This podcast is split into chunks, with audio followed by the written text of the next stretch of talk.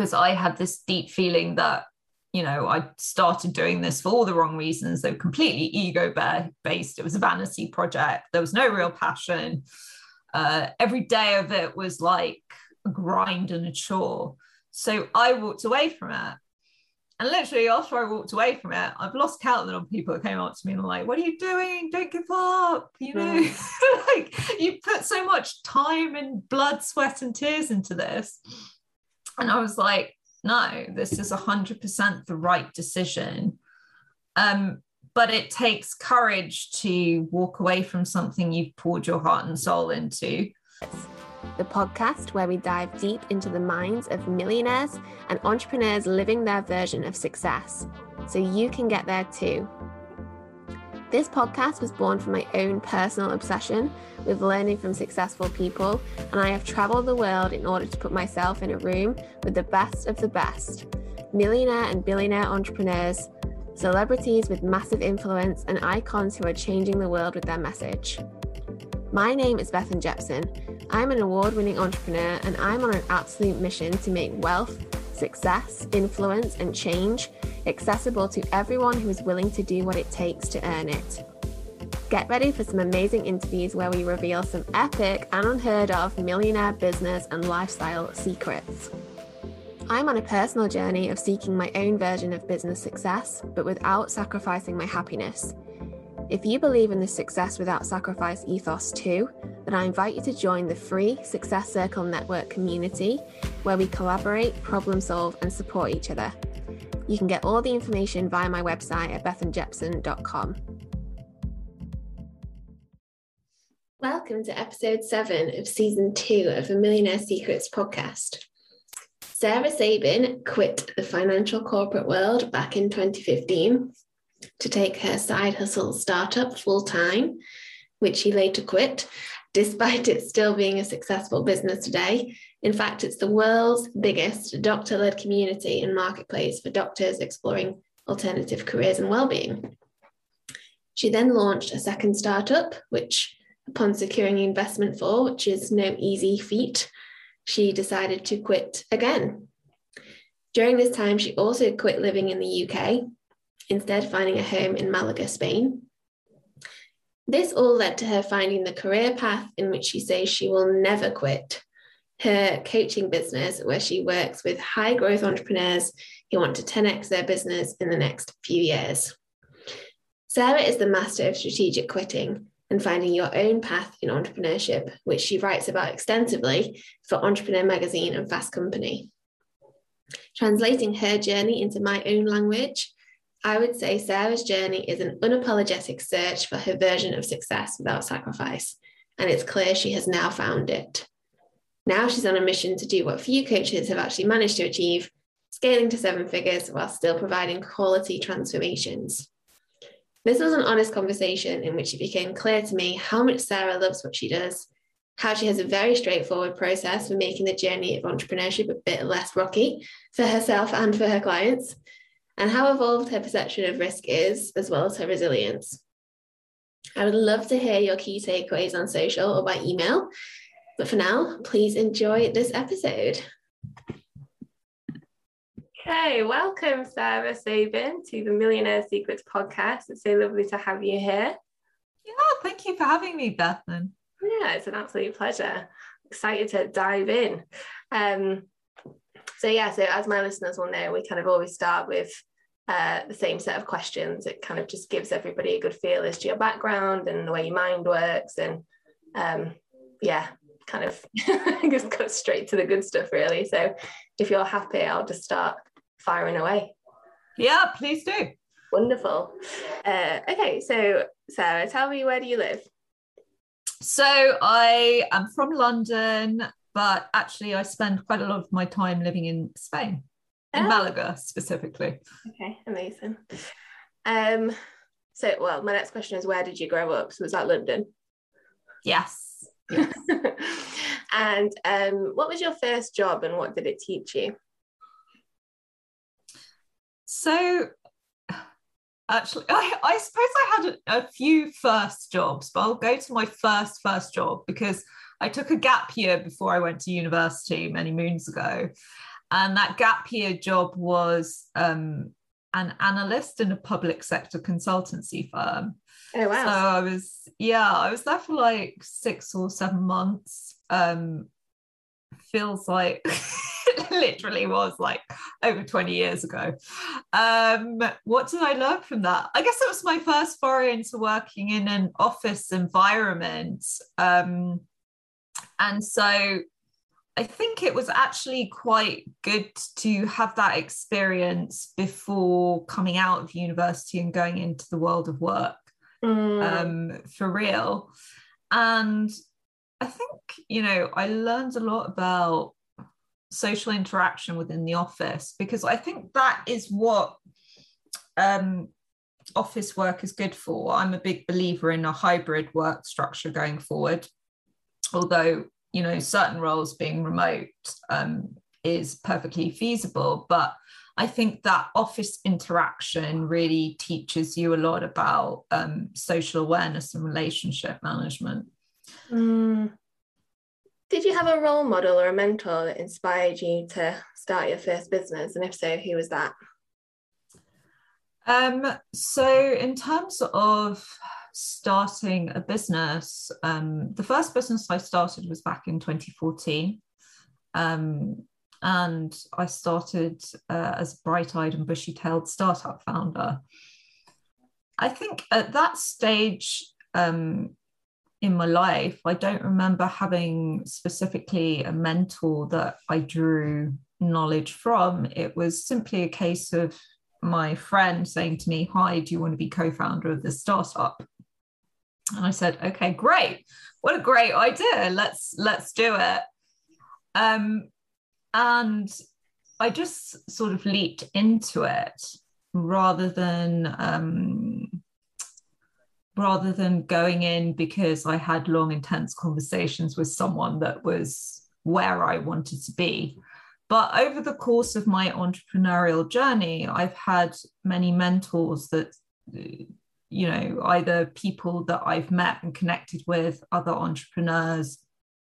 Um, so I've had uh, a former coach of mine who's um, an American lady, and I am still in touch with her um, but she was an incredible mentor for me. Um, she has a million dollar coaching business. She's really making a big impact in the world. Um, and I've also had the real privilege of speaking to entrepreneurs that are making like crazy impact in the world. So I talked to someone the other day who um, basically um, retrains and re educates um, criminals. So um, they go into prisons, they help them when they come out of prison. Um, and you know, it's it's my privilege to speak to people like that. And I pick up something from each one of these people and bring it into what I'm doing. And I like to have a number of people coming from different perspectives as my mentors rather than focusing on one particular person. What was your biggest lesson that you took from the pandemic? So, the biggest lesson I took from the pandemic is in um, any disaster, and I appreciate how incredibly stressful it was for a lot of people. But in anything like that, there is opportunity if you open your eyes to seeing that. So, um, for example, my partner, romantic partner, I will say, not business partner, um, but he um, was running yoga retreats in Spain prior to the pandemic. As you can imagine, that kind of all went um, out the window with mm-hmm. no one being able to travel. So he is now doing various other things um, that came up as new opportunities because old avenues had shut. So, you know, it's about how you look at something as well. Um, if one door closes, another avenue can open, or you can reformulate what you are doing in a different way. Mm, yeah, absolutely. That's uh, yeah, very, very helpful. I think to a lot of people. Um, what's your next big goal? So my next big goal Speaking of million dollars. Um, so um, my next big goal is to build um, a million. I seem to work in dollars in my head for some reason. I, I work with a lot of American clients. So to build a million dollar coaching business with different branches to that business, really making a big impact on A, leadership, and B, entrepreneurship. So mm-hmm. I think it's so important that um, as an entrepreneur, you have um, a bigger connection to what you're doing than just making money or you that kind of egoic drive mm. it needs to be you know rooted in a strong why mm. and do you think um because i've often heard this actually from a few guests like uh, and, and also my mentors as well that there's a certain financial level where you don't even think about the money anymore. Like do you do you think the million dollars might be your financial level or do you or i suppose you do you even know? Do you even do you even know what that is yet? Um i think that level looks different for everyone. Mm. you know for some people um they might be happy with a six figure business. Um you know that's that's where i am at the moment mm. a year ago i would have i would have been like oh my god that's ecstatic i'm really happy when i started thinking bigger it wasn't necessarily about the money per se because i have i have enough money now to live yeah. pretty comfortably it's about doing more and impacting more people mm. um, and also you know the more wealth you build within that business the more energy you have to devote to other things that you might not necessarily have time for. So for example i care very much about um, the education of children but in a different way because i feel like the educational system doesn't prepare children that well for the world as it is anymore. You don't learn about um, financial planning or emotional well-being or any of that. So that's something i care deeply about. Um, and a few other causes as well that i would like to get involved in and you know provide my coaching services to. But that's the kind of thing that you do when you have um, more time and more capacity in the business um, and you get to that level by scaling up. Mm. so yes, it's about money and building wealth to a certain extent, but it's about what that can do because I think a lot of the problems in the world come from money being concentrated in the hands of people that don't do mm. don't do anything particularly helpful or good with that money. Yeah. Mm, okay. What's um what's kind of an act of bravery that you consider you've kind of performed in your life? Like what what potentially is the biggest act of bravery? Um yeah. Bungee jumping. I always say that because I am I'm actually terrified of heights. Um I I have done a bridge swing off a bridge over the Zambezi River but I'm not going to go with that. I'm going to go with like a psychological act of bravery. Um I think you know, and I've written an article about this strategic quitting. Mm. So um it's basically, I think the whole maxim of don't give up, fight to the end can be misunderstood. But by all means, fight to the end and don't give up if it is the right thing. Yeah. However, uh, recognize when something is not the right thing and don't hold on to it just because your ego is like oh i don't want to be seen to give up and i don't want other people to talk about me etc so one of the um, biggest acts of courage you can do is to go against the grain go against what people are saying you should do because you know it is the right thing to do. And actually I was catching up with a former client, I think it was a couple of weeks ago, and he said to me, Sarah, he's American, Sarah, when making decisions, if um, if everyone says to you that you're crazy, then you know you're on the right track because mm. you're thinking outside the box. And he's right. So in my case, that looked like my second startup, which to all intents and purposes looked like you know it was going well it was getting traction. We just got this big investment officer officer offer rather. Um, people were using the platform etc um, etc et and i knew for me that as ceo of that business i can take that investment offer and promise to be there for the next three to five years. Because i had this deep feeling that you know, I started doing this for all the wrong reasons. They were completely ego based. It was a vanity project. There was no real passion. Uh, every day of it was like a grind and a chore. So I walked away from it. And literally after I walked away from it, I've lost count of the number of people that came up to me and were like, what are you doing? Don't give up. You know, like you put so much time and blood, sweat, and tears into this. And I was like, no, this is 100% the right decision. Um, but it takes courage to walk away from something you've poured your heart and soul into. Um, and especially when other people are like, What are you doing? That's crazy. Why would you do that? mm. So, was it when you got that investment offer?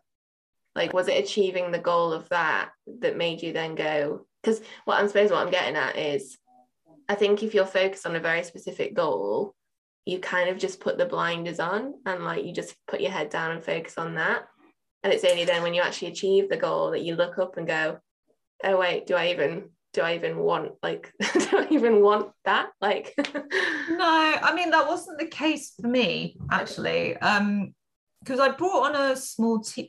Well, first of all, I had investment right beginning to build uh, a um, MVP minimum viable product. Um, so I had a small team. I brought on a co-founder, and the co-founder had actually been tasked with speaking to investors by that point. So he was the one that rang me up. I remember where I was. I was in Heathrow Airport at the time. Rang me. It's like, hey, this offer, and um, you know, we'd been talking about it, but you know, I wasn't particularly invested in it as a goal. Mm. And my heart sank. Mm. Like, there's literally no other way of describing it. Um, and so for me, it's people don't pay attention to their feelings. Um, how you feel about something is an indication of whether it's right or wrong. Mm. Yeah, interesting. And is that so? How long did it take you after that realization to then actually walk away from that business? Um, I believe I was done in the next couple of months. Okay. So, um, I knew at that point. So at the point of having this phone call, um, I would have to have a conversation with my co-founder. So um, I had that conversation with him and he was like, Are you sure? Don't you think that's crazy? usual, usual stuff. I was like, no, no, I'm sure. I'm sure this is the right decision for me. You need to think about this as well. So he had to do some processing as well. And um, that was that. But I always knew it was the right decision. I suppose at the time that I got to that phone call, I'd come to the conclusion anyway. I just hadn't been pushed into making a decision. Mm. But at the point that someone makes an offer, you can't sort of sit on your hands for the next two months and be like, oh, maybe yes, maybe no. Mm. And so, what happened to the business? Did the business kind of did somebody else take it over and it's still going, or did it did it shut its doors the moment you left? Like, what happened? So I've I've had two startups in my time. The first startup is still going, so um, it's still being run by my co-founder. The second one, one of the things that my co-founder at the time had to consider is, do you want to be CEO of this business and run everything yourself? Mm-hmm. Uh, the answer that he came to was no. I said, okay, well, let's wind it down then. Mm. Okay, wow. Mm yeah, some would definitely say that was brave. For sure. Um, what are you finding challenging in your life or business right now? Um, is it weird to say nothing? no, people have said nothing. So if that if nothing's the truth, then that's that's cool. Um, I suppose the only thing is um, I'm I'm launching, I guess, a new arm or product to the business, which is uh, the kind of getting that going work has been significant, mm. that way. So a um, bit of a time challenge, but it's kind of upfront time for long-term benefit. Okay. Um, other than that, I don't think I have too much in my way challenge-wise at the moment. Mm. Can you share what this new product is, or is it too? Is it under wraps? no, I can't share what it is. so um, I'm going to, I guess, like to put this into context, the bulk of the clients I work with at the moment are entrepreneurs of high growth businesses. So they're kind of at the maybe $1 million mark and they want to 10x over the next five to 10 years. So I'm very used to working with entrepreneurs and helping them to, you know, double double their revenues, grow their team, etc., within six months to a year. Mm. Obviously, I had come from that background uh, myself as well, so I was like, right, well, you know what would be helpful if I helped um, entrepreneurs at an earlier stage on their journey. So um, basically, what I'm planning to do is a 90 day group program for coaches and consultants that want to build a six figure business quickly without basically working every hour of God's and without using kind of expensive marketing strategies and PR and all of that. Because I think that kind of everything I do is about the inside out piece. So it's getting your internal environment in order, your mindset behind it, and then taking the right focused actions on the outside. Mm. And I think that's where it can get very confusing because there's so much information out there, and you're like, oh, I could do this, could do that, could do the other. There are certain core things that you could do at an early stage, but then narrowing that down to, okay, well, what should I be doing based on my personality, my niche, etc., is something else. So um, that's really been you know a passion of mine um, kind of sorting through all the noise um, and something that I feel would be hope helpful for coaches and consultants that mm. you know mm. actually want to build a sustainable business. Mm. Interesting, and I'm because I've done coaching for that kind of audience for a while now, um, so I'd love to actually get your thought on something. Mm-hmm. Based on this theme of strategic quitting, um, because every now and then I'll be coaching someone and they'll be like, oh, I've got this the next best idea, and you know, they give me the idea. Um, and I mean, who am I to say if it's not going to work or not? Maybe it would have worked. My instinct is to is that it's not going to work. Um, but I sometimes find it quite difficult to just confront somebody and be like, I don't think that's going to work. Um, I can, and you know, I can tell them all the reasons why. And sometimes I'll start with the reasons before I'll be like, before I'll like then summarize. So it's not going to work. um, but sometimes like people come to me and they've already got like three quarters of the way down the road. Um, how do you like? How do you feel about telling other people because you know we can all make these decisions for ourselves and i do think that's a real skill when you know when to quit something um, how do you feel about telling other people that when they're like so passionate about it and so invested and so in love with it so basically the first thing i would say is number one it's not my place to ever tell people that mm. this is not what you should do mm. because actually and, and, let's put this in another context. So uh, you have a friend that always goes out with um, horrible men. Yeah. I put that in quite nice English. um, so you telling them, so they meet someone, they're like, oh my God, this is John. He's like no one I've ever met before. And you can see that John is exactly like everyone else that she's gone out with in different package. And you tell her that, and she's like, no, you're wrong until she discovers John for herself mm. and then recognizes it as a pattern mm. and then changes that pattern, the pattern won't change. So, similarly, saying to someone, well, this idea won't work. Mm. Isn't enough by itself. You need to help them see for themselves whether that idea will work or not. Mm. And that's a combination of helping them to understand how they feel about it. So, you know, that gut feeling of, you know, this is going to work or this isn't going to work. Mm. Um, helping them to um, understand the reasons why they're doing it helping them to understand you know where it fits in in the bigger picture of what they're trying to achieve because sometimes people are trying to do things that are completely at odds with Yeah. you know the bigger picture Mm. so reconnecting people with the bigger picture can help them to see that um, and then also the practical element of okay well you've been doing x in this way for however long and it's not working out why do you think Mm. that might be Yeah.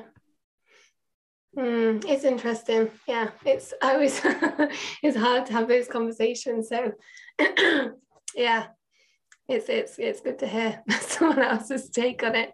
Um, yeah, the second someone says, "Oh, I've got the best idea," my heart sinks a little bit. I'm like, okay, okay, let's hear it then. Yeah i mean with entrepreneurs that shiny object syndrome is definitely a thing. Yeah, um so you know where someone is has 8000 ideas at the same time. I've had clients like this they're literally like all over the place with everything. You have to focus them in. Mm, it's not about trying to do everything at once. It's focusing on a few things at a time and then branching out. Mm, so you know it's not to say that that idea can never happen. It's just should it happen now or should Yeah. it happen later down the road or should it not happen at all? Because actually your ego is just invested in doing this and you're doing it for all the wrong reasons. Yeah, I tend to have a bit of a golden rule. I tend to say like, unless it's going to contribute to what you're doing right now, and you're still, you know, feeling passionate about what you're doing right now, and put it on. I like make a list of like ideas to look at in six months' time, and then in six months' time, if you look at that idea and you're still like, oh yeah, this is a good idea, then maybe. yeah Um, yeah. I mean, look, it comes down to resources. If you have the resources to try everything, then be my guest. But Yeah. at an early stage, you don't. it's as simple as that. Yeah, it's so true. Um, okay, amazing. What has been one of the best days in your career? I don't know. That's so hard to say. Um, Mm, okay, I'll, I'll take out anything to do with the corporate environment, I'll take out the equation. I'll also take out my startup journey out of the equation.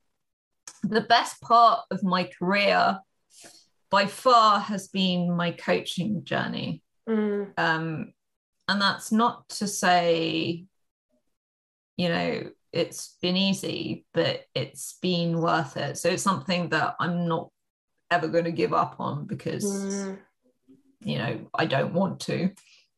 I think maybe if I had to pinpoint it to one day, it's it was the day when everything clicked and I was clear that this is the business I want to build. So I was like, I want to build a coaching business.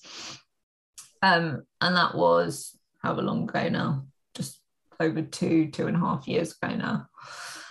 And um, bear in mind, actually, I'd been really resistant to calling myself a coach for ages. I was like, no, I don't agree with that. And then I'd come across transformational coaching, I'd had some energy healing, and something just clicked in my brain.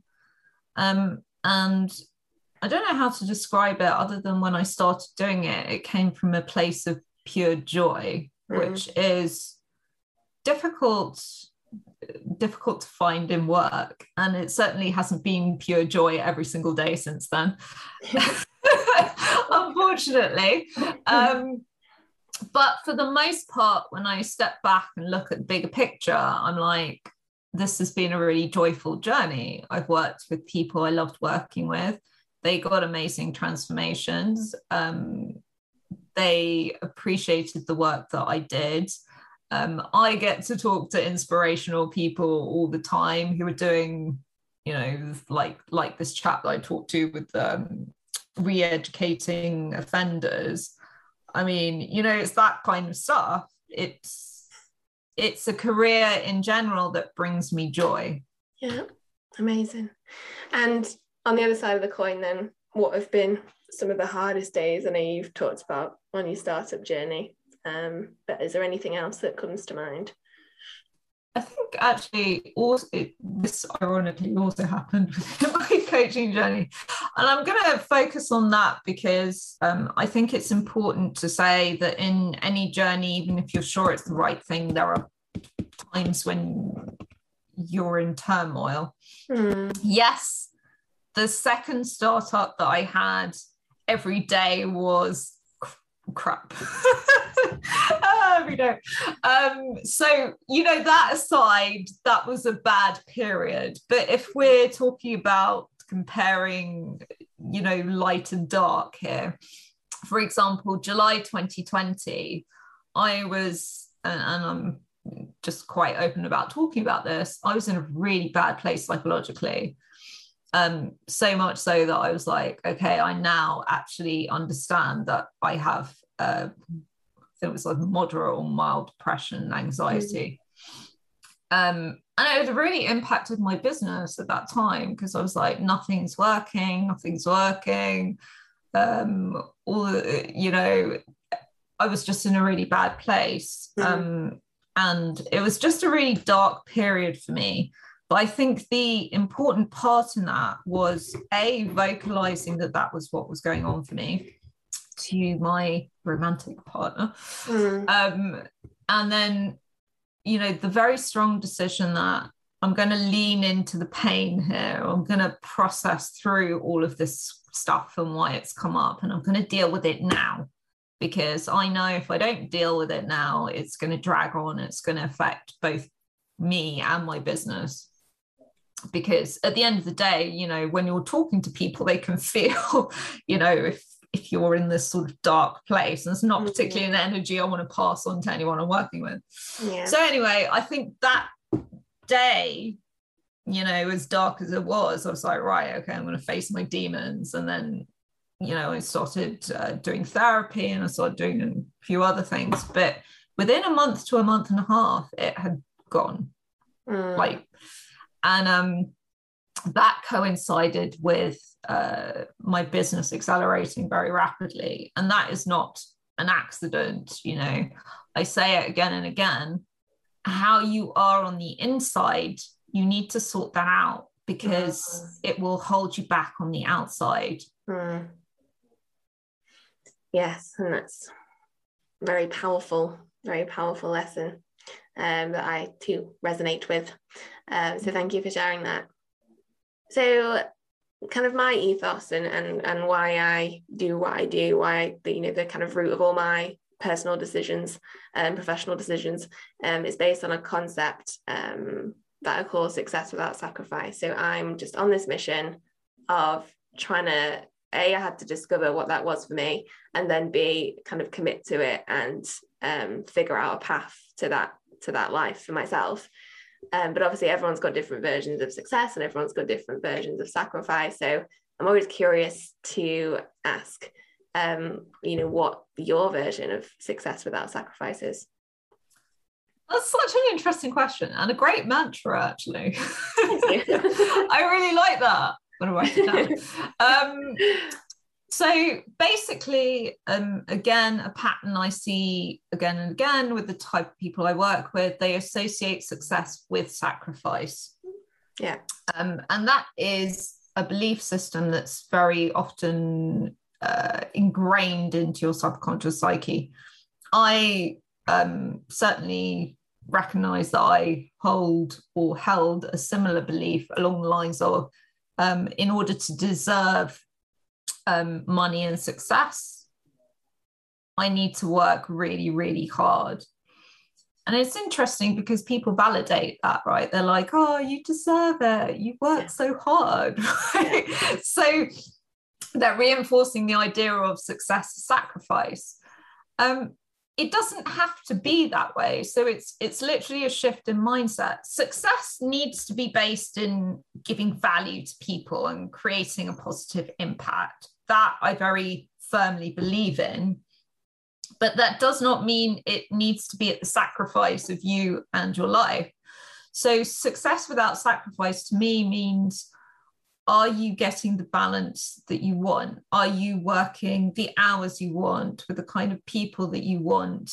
Uh, creating the kind of impact that you want, um, finding joy and fun in your work without feeling like a drag all the time.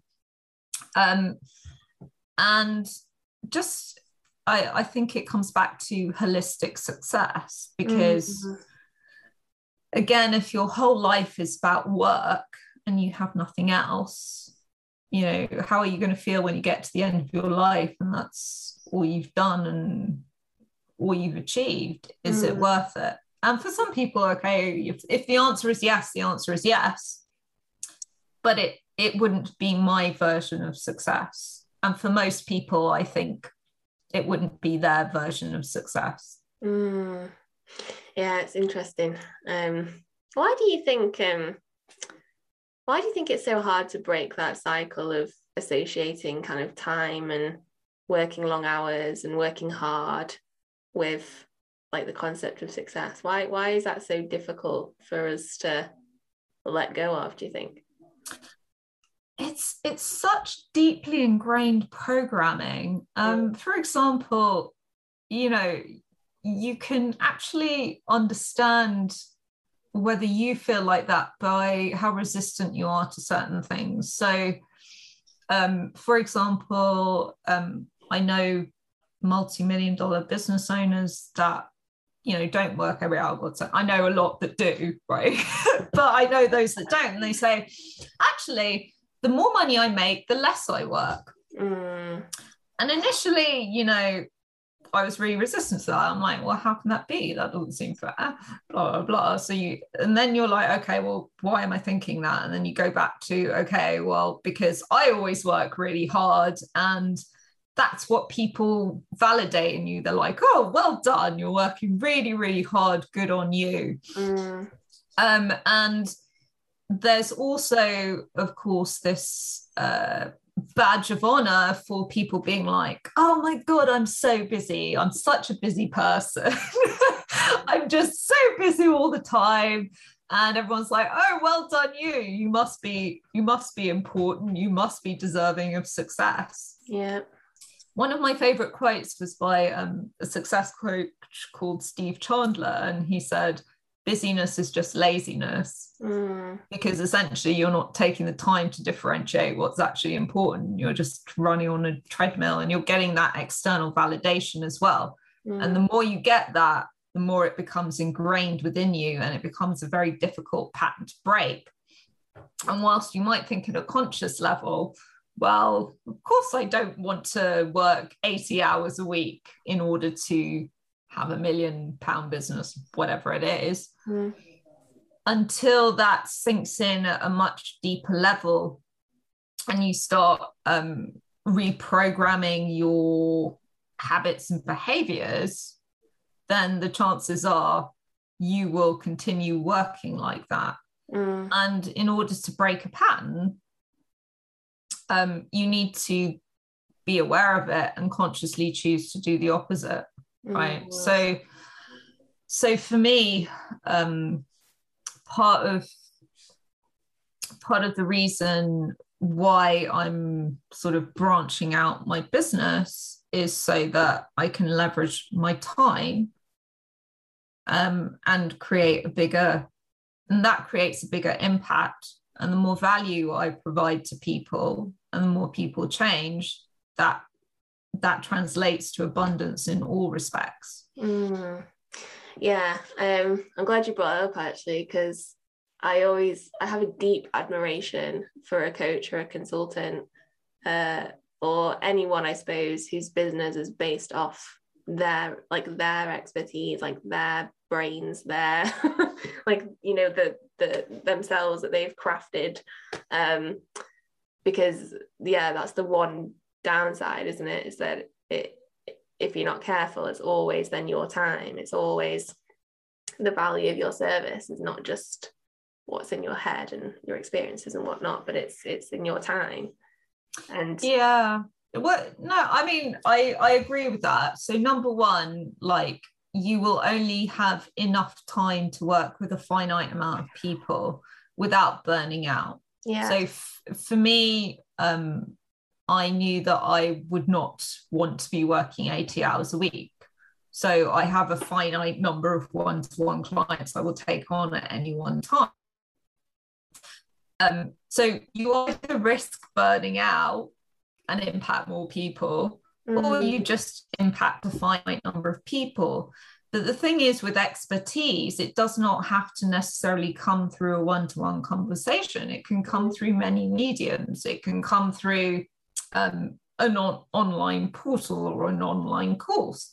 It can come through uh, group work. It can come through uh, a speech. So it's it's about thinking about how can I leverage my expertise to impact more people mm. because that's why your expertise exists right so that you can share it otherwise otherwise it's pointless having all this expertise. Okay. Um, okay. I'm going to ask you a bit of a controversial question. Um, so i hope that's okay. Oh i love controversial questions. Please do. Um, do you think online courses work in from like a you know a coaching kind of online course? Oh yes controversial question. Um yeah. Yes and no. Okay. Um they can do right? So if someone buys an online course and the person taking the course is absolutely committed to seeing that course through then yes it can work for them. However without um, some kind of structure to hold them accountable or um, help them to pick out the nuances or the specific sections of a course that someone needs to focus on, then it's not that impactful, really. Mm. Because most people, if left to their own devices, they can consume information, right? I mean, there's so much information out there to consume. The the um, the point of value comes from um, uh, being able to process that information, see how it applies to you personally, and focus in on the right things that you need to be focused on. Um, and then being held accountable to that. And that can't come purely from doing an online course. So that's why um, I think hybrid structures. So you've got some online information, and then you've got that extra support as well, can work quite well to help people create those transformations. Mm, yes, no, I 100%, I totally agree with that. Um, I was just curious because um, obviously online courses became very, very popular in uh, over the pandemic, uh, in both, you know, for people who you know wanted an extra, they needed they needed an extra income, um, and I, yeah, just the amount of people then selling the courses on how to build an online course. Yeah, that, was, that was actually a big thing as well, wasn't it? Here's yeah. how you can build an online course. it, yeah, it just went through the roof. So, um, and I, I often get my clients ask the question like, oh, should I have an online course or what order should I do things in? Should I coach one to one first and then call? I always, I always say I think you should always coach one to one first because you need to learn how to be a good coach. Like you need to learn the formula and like you just said like the like the relationship between accountability and knowledge and you know consequence and goals and it's different it's different for everybody. Everybody needs slightly different levels of everything. So um yeah so it's just a it's a it's a, I just find I'm always talking about it. So I was curious what your thoughts were. Um okay so and really actually your story is very intriguing um because and even when like the first question I answered I asked you about like where do you live and where you where have you come from? And you obviously said you'd spent a, a portion of your kind of early life in Spain. So no I mean early life I didn't live in Spain. I'm from London. Um I've been with my romantic partner who I think I can now start calling my fiance. I've just been calling him partner for so long. It's like ridiculous, but um been,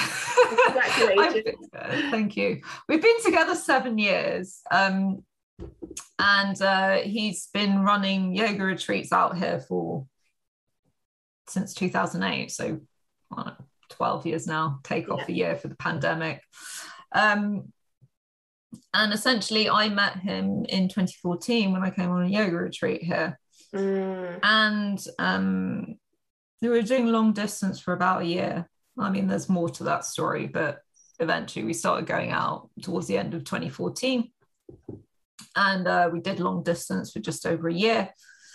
That coincided with my plans to leave the corporate world anyway. So I decided around 2014 I was done with corporates, and it wasn't a question of me moving jobs mm. for an, for a higher salary. Um, that wasn't what going to fill the satisfaction void, so to speak.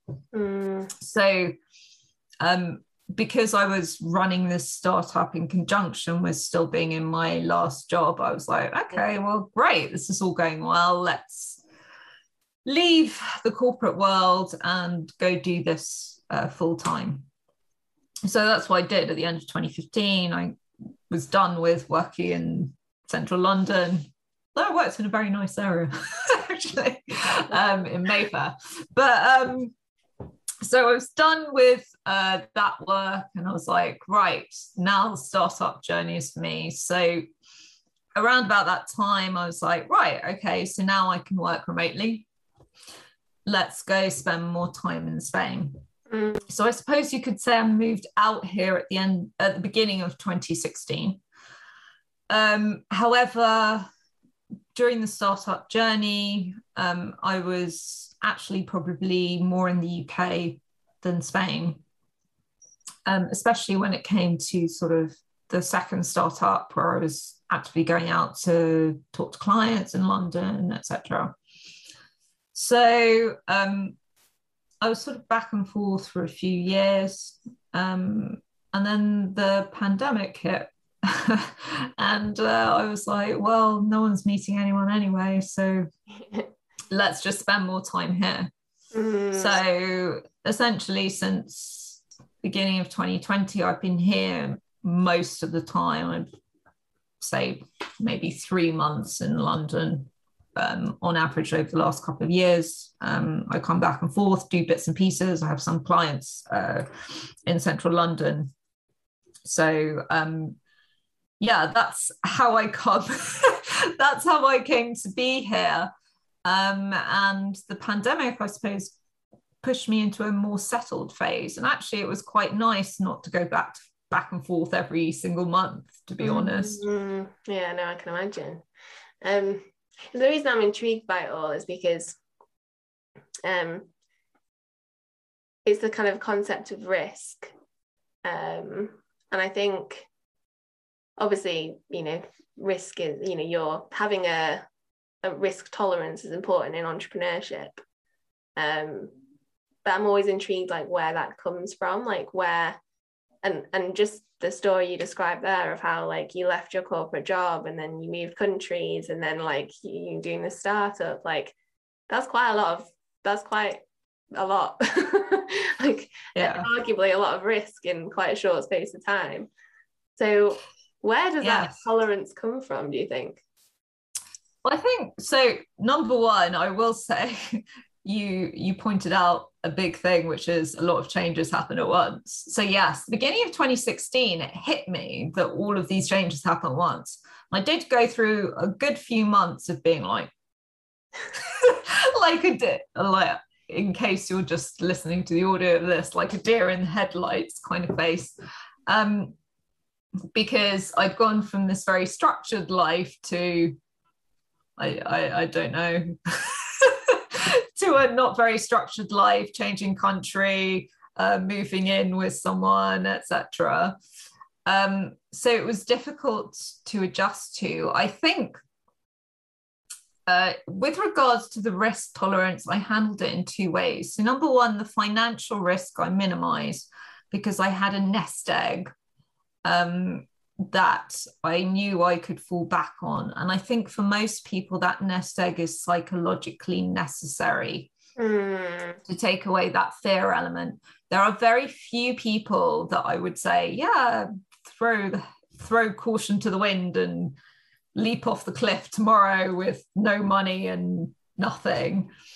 um, so you know it's it was measured risk in that respect. And also the startup was already successful at the time that i went to do it full time. Right. Well, so yeah that minimized that risk. Um but i think the other way that i deal dealt with it quite honestly was denial. I was like yeah it's all going to be great. Um everything will be fine. Um you know blah blah blah. So in my head i was like moving in with someone's going to be fine. That's going to be no problem at all.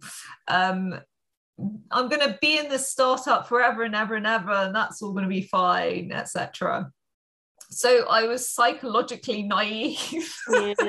naive about everything. And you know nothing panned out exactly as i expected.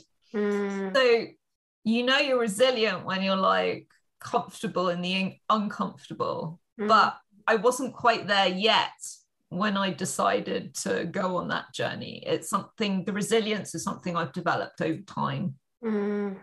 No, it's um, it's yeah, it's fascinating to when you actually try and unpick like, yeah, what makes what makes your kind of the character that's enabled you to have success as an entrepreneur, like where those kind of traits come from. Um, because well obviously, like- resilience. I mean it, resilience is key. And i think you need that sort of positivity. Positivity is key. Mm, um not false positivity but that kind of uh, being able to understand what's going on with you internally to come back to that point. Um but you know it, it's interesting because i don't think you can be a successful entrepreneur without resilience i Mm. think it's one of the absolutely key things um and i did I think this was about a year ago. I asked people close to me, you know, describe d- describe to me in three words what you my best qualities, whatever the question was. Every single one of the people I asked said resilience or persistence, which is Mm. kind of the same thing anyway.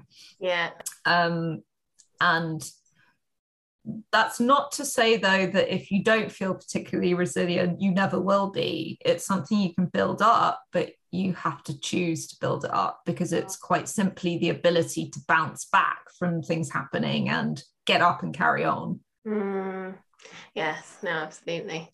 Um, I'm just conscious of the time because I know you need to get out of here on time. Um, so I'll, I'll throw my final question at you, um, which is basically, again, a question I ask everybody.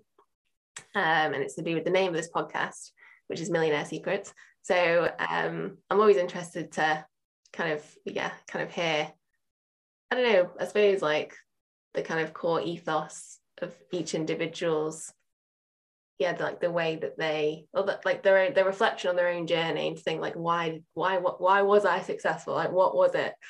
Um which is quite simply why I ask you like Sarah what what in your opinion based on what you know and what you've been through is your millionaire secret? Um, I'm actually, I'm going to go a bit off piece, um, not too off piece. I'm going to say a couple of things that are important, not only for me, but uh, the clients that I have that are millionaires. So I see certain patterns in them. Number one, the element of intention. Mm, I cannot stress how important that is. Being able to visualize yourself as something. And I don't mean this necessarily in an airy fairy, you have to spend hours visualizing every day, but just have a very, very clear idea of it. So, for example, um, some of my clients said, I knew I would be a millionaire by the age of 30, or I knew that I would uh, create. Um, this uh, one of the best video games in the world and i knew as soon as i uh, as soon as I decided that, I saw it in my mind and then I just set out to do it. Or um, I knew I was going to achieve this thing against all the odds, even though I didn't know how. So that element of intention comes up again and again. That links into um, mindset, right? So, what I see in people that have been extraordinarily successful is that they they um, think differently. So they have this vision, they plan backwards from it rather than planning forwards incrementally, like most people do. Most people think, okay, well, I'm here at the moment. I'm going to plan forwards based on where I am. Mm. Um, and then I think, I think, well, there was one more thing in my head, which I think is kind of slipping out of my head. It's really annoying when that happens. um, I always forget the third thing when I try and list three things. yeah, this is why this is why I have to write everything down.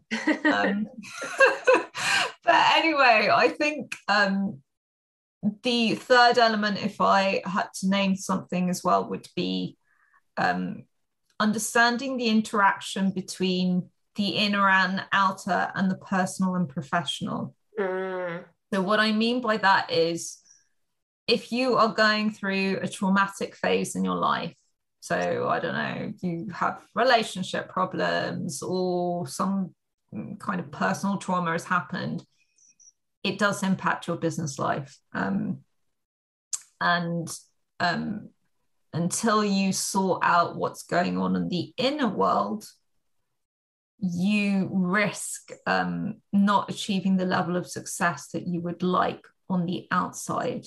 Mm. And it's interesting, again, a pattern I tend to see is someone will say to me, I've been really successful up to this point in my life. And then everything felt like a struggle thereafter. And I say, okay, well, what happened in your personal life at that point in time? Nine times out of 10, there's always something. Mm. And it's something that's either ongoing or they haven't quite dealt with. Mm. But as soon as they take that on, things start to shift. So the depression I talked about myself last year, I knew that sorting that out was integral to uh, business success. Mm. So those are those are three things in an incredibly long-winded way. No, it was good, really helpful. Um, I think that last one's particularly very interesting because I think as an as a business owner with a growing business, you're constantly focusing on everything but yourself in a way. It's like, well, oh, I need to hire this person and I need to make sure they're okay. And then I need to do this marketing campaign and do that and manage that. And then I need to do this and that and the other. And you, yeah, you very rarely take the time to actually ask yourself, like, what do I need to work on in me to exactly. be successful?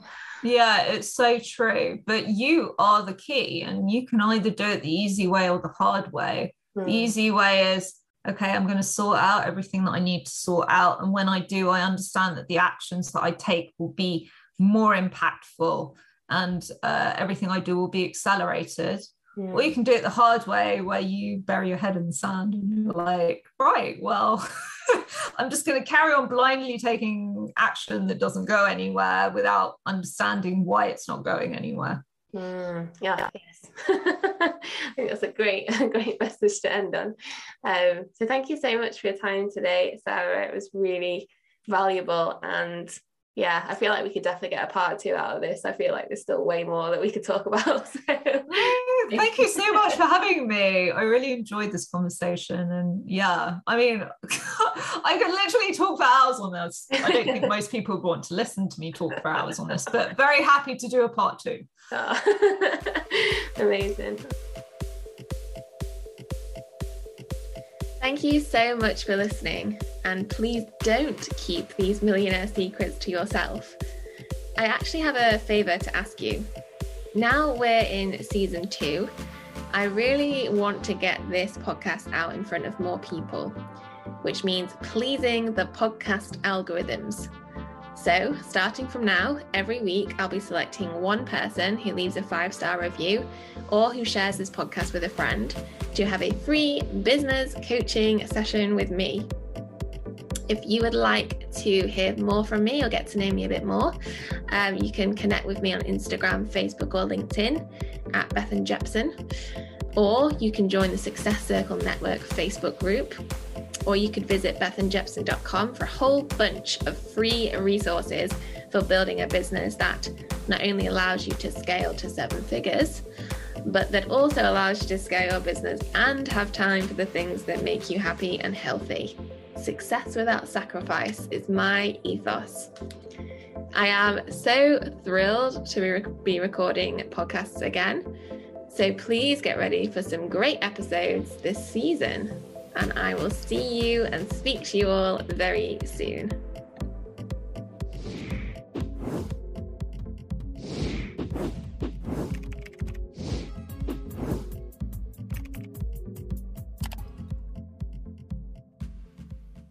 Welcome to episode seven of season two of the Millionaire Secrets podcast. Sarah Sabin quit the financial corporate world back in 2015 to take her side hustle startup full time, which she later quit, despite it still being a successful business today. In fact, it's the world's biggest doctor led community and marketplace for doctors exploring alternative careers and well-being. She then launched a second startup, which, upon securing investment for, which is no easy feat, she decided to quit again. During this time, she also quit living in the UK, instead, finding a home in Malaga, Spain. This all led to her finding the career path in which she says she will never quit her coaching business, where she works with high growth entrepreneurs who want to 10x their business in the next few years.